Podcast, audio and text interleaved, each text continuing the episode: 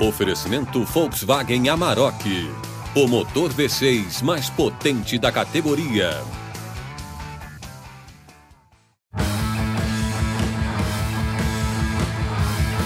Peraí, peraí. Corta o hino punk, porque não é disso que a gente vai falar. Este episódio trata de outro tipo de punks, que podem estar no quintal da sua casa e você nem liga, mas já viraram prato gourmet de restaurante chique. Afinal, esse podcast não é sobre o que ouvir, e sim sobre o que comer. Este é o podcast De Onde Vem o Que Eu Como, episódio 4, Punks, ou Plantas Alimentícias Não Convencionais, para quem não é íntimo. Eu sou a Lu Oliveira. Eu sou a Carol Lorenzetti. Ah, estão deixando de comer muita coisa boa. E essa é a Ieda de Matos, chefe de cozinha que trouxe os sabores da Chapada Diamantina para a cidade de São Paulo. A gente preparou um quiz das punks. Quantas você, ouvinte, já experimentou sem saber que era uma punk? Existem plantas que, de tão comuns, acabam sendo subestimadas. São tratadas como plantas daninhas, chamadas de mato, e jogadas para escanteio na nossa alimentação. Presta só atenção nessa conta. No mundo existem 400 mil espécies de plantas. De 400 mil, 30 mil são comestíveis. Opa, é bom, né? Ainda é bastante. Dessas 30 mil, apenas 170 são produzidas em escala comercial. E menos ainda, 30 plantas são a base da nossa alimentação. Ainda estaria bom. Só que 40% das nossas calorias diárias vêm do arroz, do trigo e do milho. Esses dados são da FAO, Organização das Nações Unidas para Alimentação e Agricultura. Para só para pensar no que a gente está deixando de comer. De 30 mil tipos de plantas, ficamos concentradas em apenas três. É por isso que hoje nós vamos ampliar os seus conhecimentos sobre as punks, ouvinte. E o nosso também. A origem das punks é bem democrática. Elas podem ser nativas, vindas de fora, espontâneas, ou seja, estão ali, mas ninguém sabe como brotaram, ou cultivadas. Podem ser partes de plantas, como o umbigo, o coração da bananeira. Podem ser flores, brotos, sementes e também frutas. A gente vai conhecer daqui a pouco a história da Rita Ferreira, agricultora e extrativista lá de Alagoas, que vai contar como as punks mudaram a vida dela e de outras mulheres. Mas primeiro, bora pro quiz para trazer exemplos do que a gente está falando. O ouvinte conta um ponto, atenção, para cada planta ou fruta punk que já comeu. Um ponto. Manda que eu vou participar também. Vamos lá. Eu começo pelas hortaliças não convencionais. Essa aqui é uma das mais conhecidas. Atenção, hein? Ora pronobis.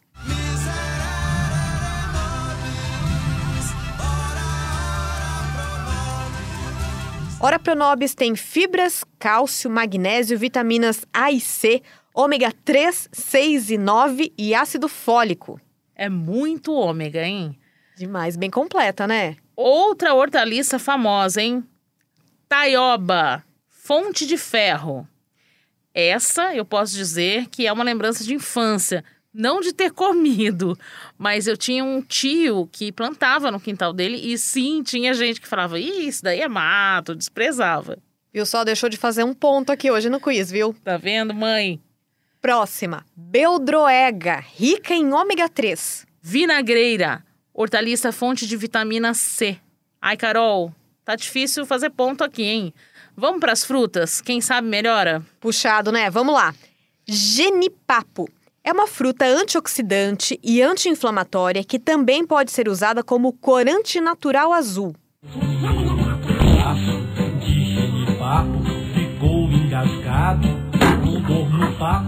Tô falando que punk e infância, ó, tudo a ver. É só ouvir essa música que a gente volta pra infância mesmo, né? Muito marcante. Ou entrega idades, veja bem. Ó, atenção pra essa. Jaca. Uhul! Uhul o quê? Vou pontuar. Sei não, hein? É jaca verde. Hum. Só nessa versão ela é considerada punk. É rica em carboidratos, vitamina C, cálcio, potássio e fósforo. A fibra da jaca verde é muito saborosa, dizem.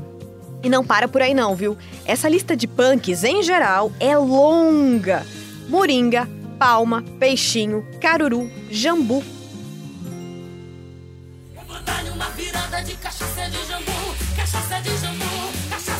Não ficou empolgada com a música, hein? Gente, é um hit.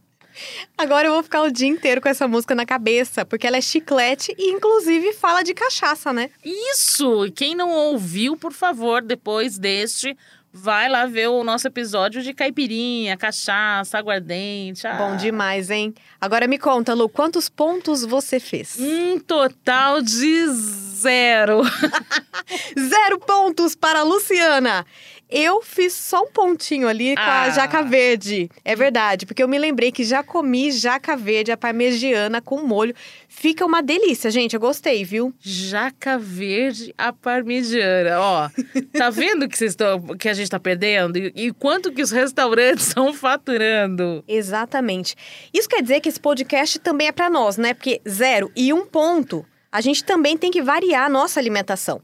A nutricionista Raquel Santiago é pesquisadora da Universidade Federal de Goiás e explicou que diversificar o prato melhora a nossa saúde. Você pode procurar substituir dentro daqueles que você já utiliza. Então, por exemplo, você tem uma granola que você tem uma castanha que não é nativa brasileira. Você pode substituir. Aqui a gente tem castanha é, de baru, nós temos castanha de caju, nós temos castanha de licuri, castanha do próprio piqui, né? Todo brasileiro sabe fazer uma couve refogada. E taioba a gente encontra em vários lugares. Então, faça uma taioba refogada. Se você quiser sofisticar, você pode pôr aí, é, alguns outros temperos, pode fazer um alho frito. Não é muito difícil, é só a gente ter um pouquinho de boa vontade e ir procurando por aí, que elas estão muito disponíveis hoje em dia. Afinal, quem é que diz o que é punk e o que não é? Não é chutômetro, não, hein?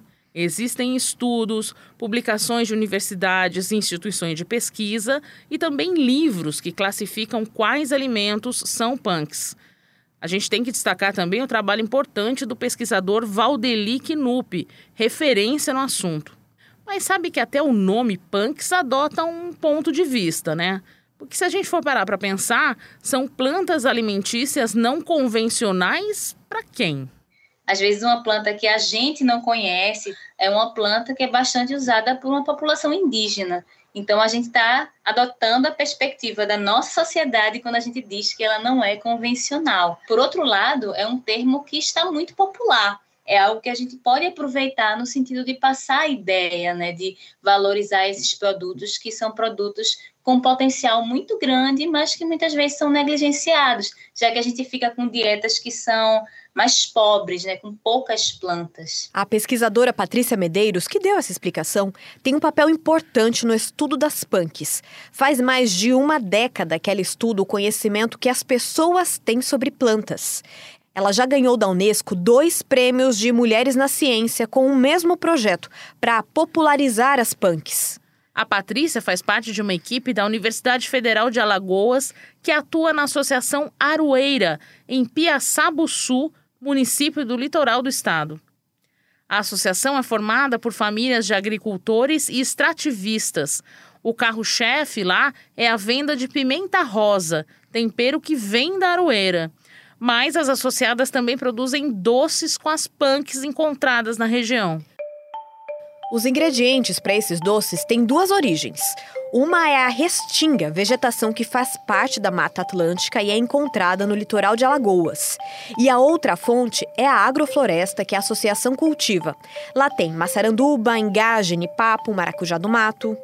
Agrofloresta é isso mesmo, a combinação de árvores frutíferas, hortaliças, raízes é um modelo que diversifica a produção e que faz com que os agricultores possam colher alimentos diferentes o ano todo. O ginipapo, a gente utiliza, faz dele em tirinhas desidratadas. Aí a gente faz geleia de ginipapo, faz o doce de ginipapo. Guarde essa voz. É da Rita Ferreira, personagem importante da Associação Aroeira. Também aí do cambuí, a gente tem a geleia do cambuí, a cachaça com o cambuí, tem o picolé, tem sorvete, também que você consegue fazer com o cambuí. O tamarindo, a gente conseguiu fazer uma trufa de tamarindo, né? Então, assim, você utiliza o chocolate, só que o recheio é de tamarindo. A Rita se casou ainda adolescente, aos 13 anos. Ela foi mãe já no ano seguinte. Hoje, com 37, a Rita tem três filhos e uma neta.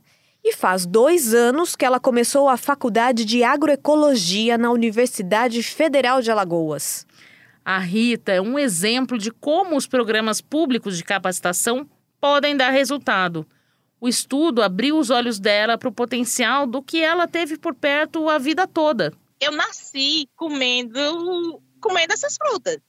Né? Para mim, cambuí é cambuí. Né?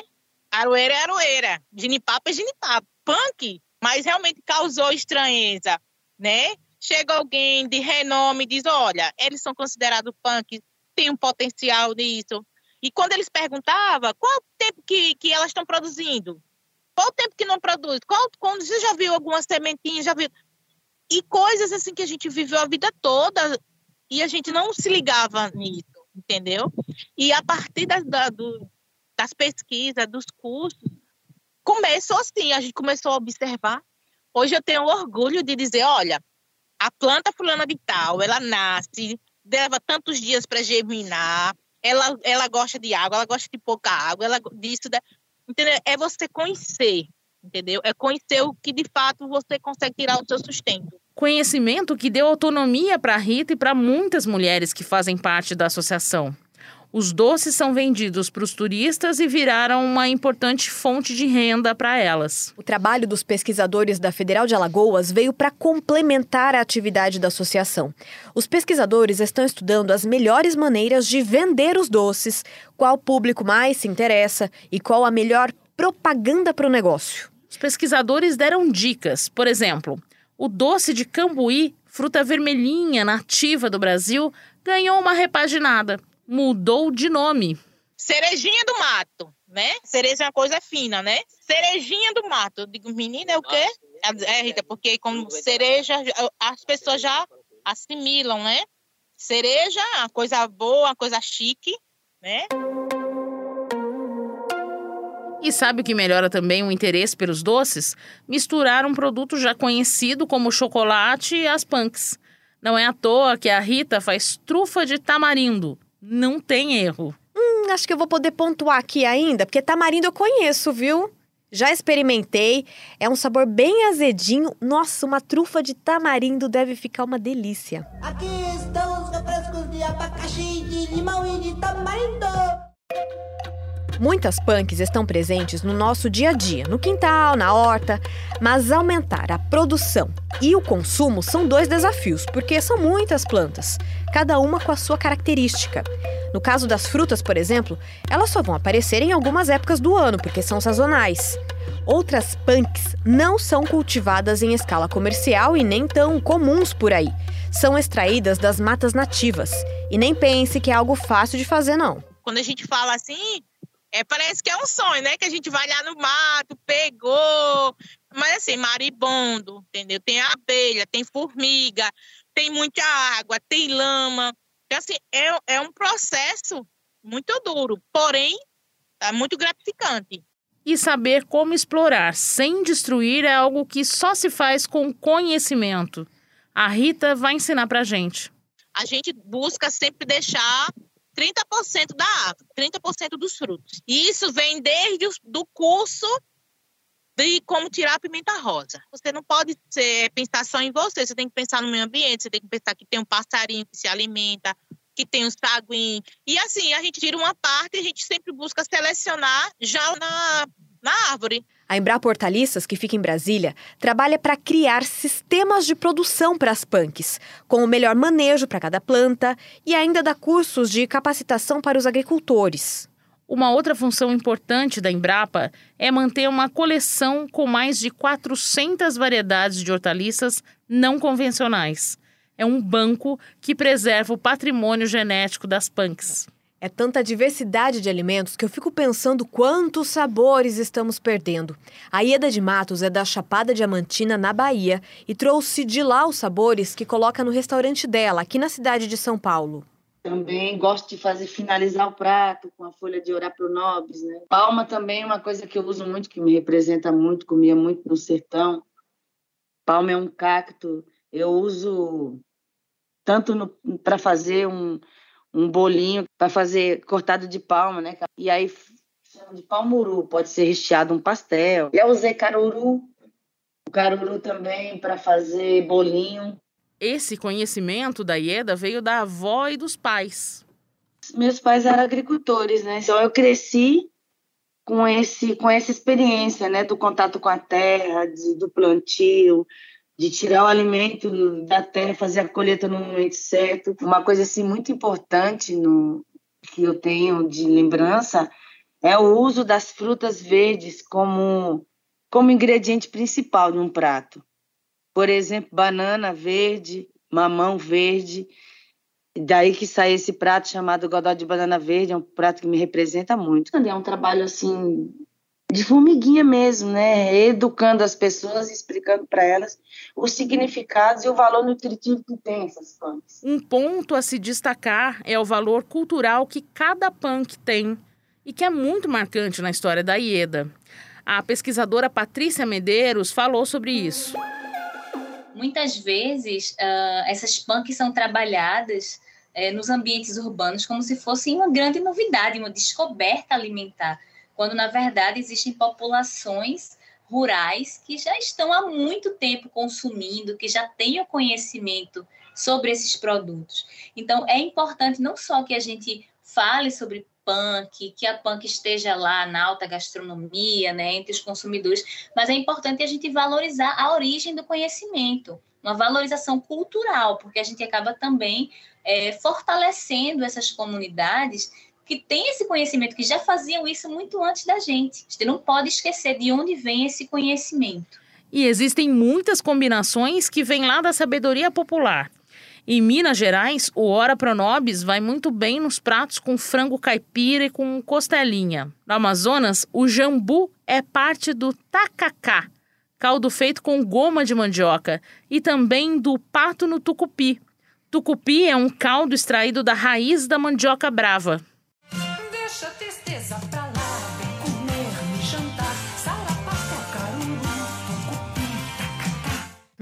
Só ouço delícias por aqui, hein? Toda vez que eu gravo esse podcast, eu saio com fome. Por que será? Acontece que eu tenho que fazer uma denúncia aqui. A Carol não trouxe uma trufa de tamarindo, um pato no tucupi, né? Hoje estamos aqui a zero. Quem sabe na próxima, não é só uma água aqui, olhe lá ainda, viu?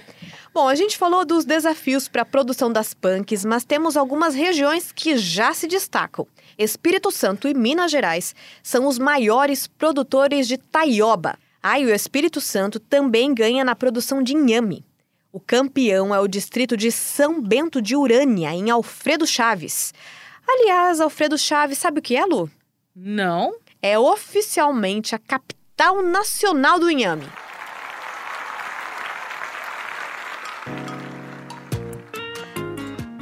Este foi o De Onde Vem o Que Eu Como podcast semanal disponível no G1, no Globoplay ou na sua plataforma de áudio preferida. A produção é da Carol Lorenzetti, a coordenação é minha, Lu Oliveira, e da Mônica Mariotti, e a edição é do Ethos Kleiter. Se você gostou desse episódio, compartilha, passa pra frente. Aproveita e segue também a gente na Amazon ou no Spotify. Assine no Apple Podcasts, se inscreva no Google Podcasts ou no Castbox e favorita na Deezer. Assim você é sempre avisado quando tiver um episódio novo. Ah, e você também pode assistir aos vídeos da série De Onde Vem, que estão lá no G1 e mostram a origem de outros alimentos. O endereço é g1.com.br/agro. A gente vai embora assim, sem falar o tema do próximo episódio, Carol? Jamais faria uma coisa dessas. A gente vai falar de chocolate. Quem não gosta, não é mesmo? Hum... Eu posso até trazer, viu, Lu? Agora sim tem negócio. Então, até o próximo episódio? Não vejo a hora. Até lá.